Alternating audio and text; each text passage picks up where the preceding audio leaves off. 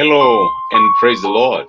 It's another wonderful opportunity that God has given us for our daily inspiration as we continue to encourage and build each other with the Word of God. And as we continue reflecting on the topic of Jehovah Nissi, the Lord who gives his children victory.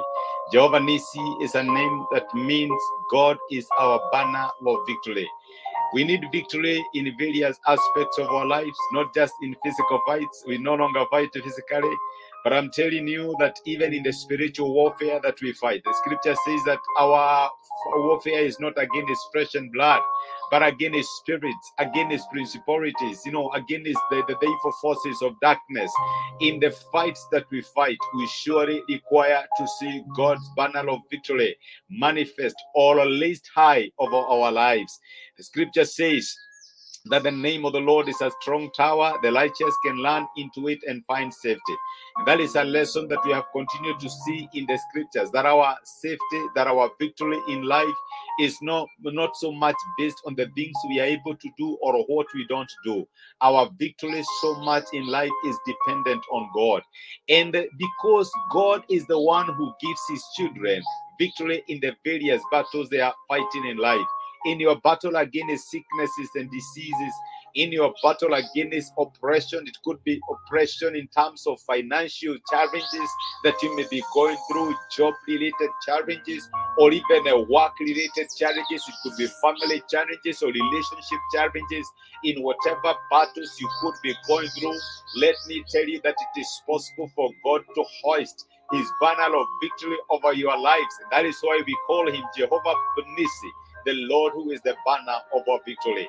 And today I want us to see how many times God works victory in our lives, irrespective of the numbers. This morning I was reflecting on the king of Judah who used to be called Abijah. You can read that scripture in the book of Second Chronicles chapter 13. Second Chronicles chapter 13. That is where you find the story of Abijah, how he was fighting with the northern kingdom of Israel. I'm sure by now you know that Israel had already been divided into two kingdoms. We had the southern kingdom that used to be called Judah. Then we had the northern kingdom that used to be called Israel. Yes, and whose headquarters were in Samaria. And so there was that fight. In this particular situation, Abijah was fighting with a king in northern Israel. And the scripture says that he did not have enough number of soldiers. Actually, his soldiers numbered around 100,000. And he was facing an army of over 700,000. But the scripture says that Abijah cried to the Lord God of Israel. And the word of God tells us that he was helped because he cried to God. My brother, my sister, victory in life is not so much a question of the resources that you have. It is not a question of who surrounds you. It is not a question of how much you have in your account. It is not a question of depending or relying on God.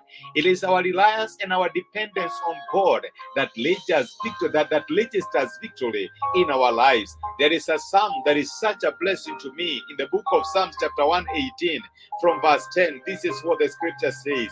All the nations surrounded me. I want you to imagine the nations that are surrounding you. All the nations surrounded me, but in the name of the Lord, I cut them down. That is David who is saying that. That is the psalmist who is saying that. They surrounded me on every side, but in the name of the Lord, I cut them down. They swarmed around me like bees, but they were consumed as quickly as burning bones. In the name of the Lord, I cut them down. Oh, what a psalm. They surrounded me on every side, but in the name of the Lord, I cut them down. The fact that you are surrounded does not mean that you are prey. It does not mean that you are about to be destroyed.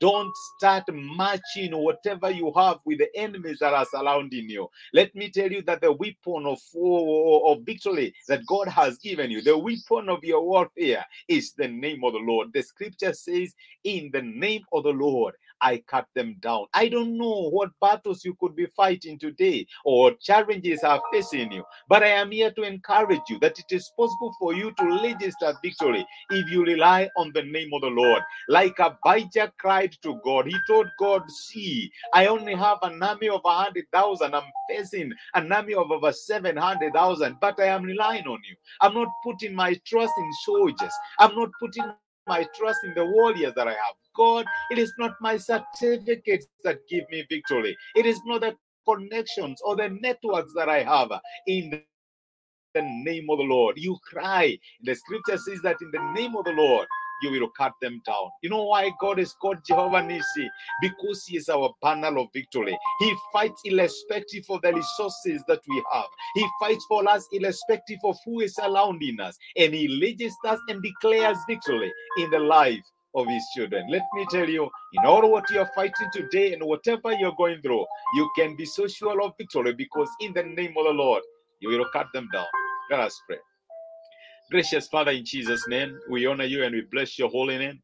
Thank you for reminding us that victory in our lives does not come from the abundance of the resources that we have. You gave Abijah victory against the northern kingdom of Israel, not because of the soldiers, the number of soldiers that he had, but because he called on the name of the Lord. And I pray for my brother and my sister.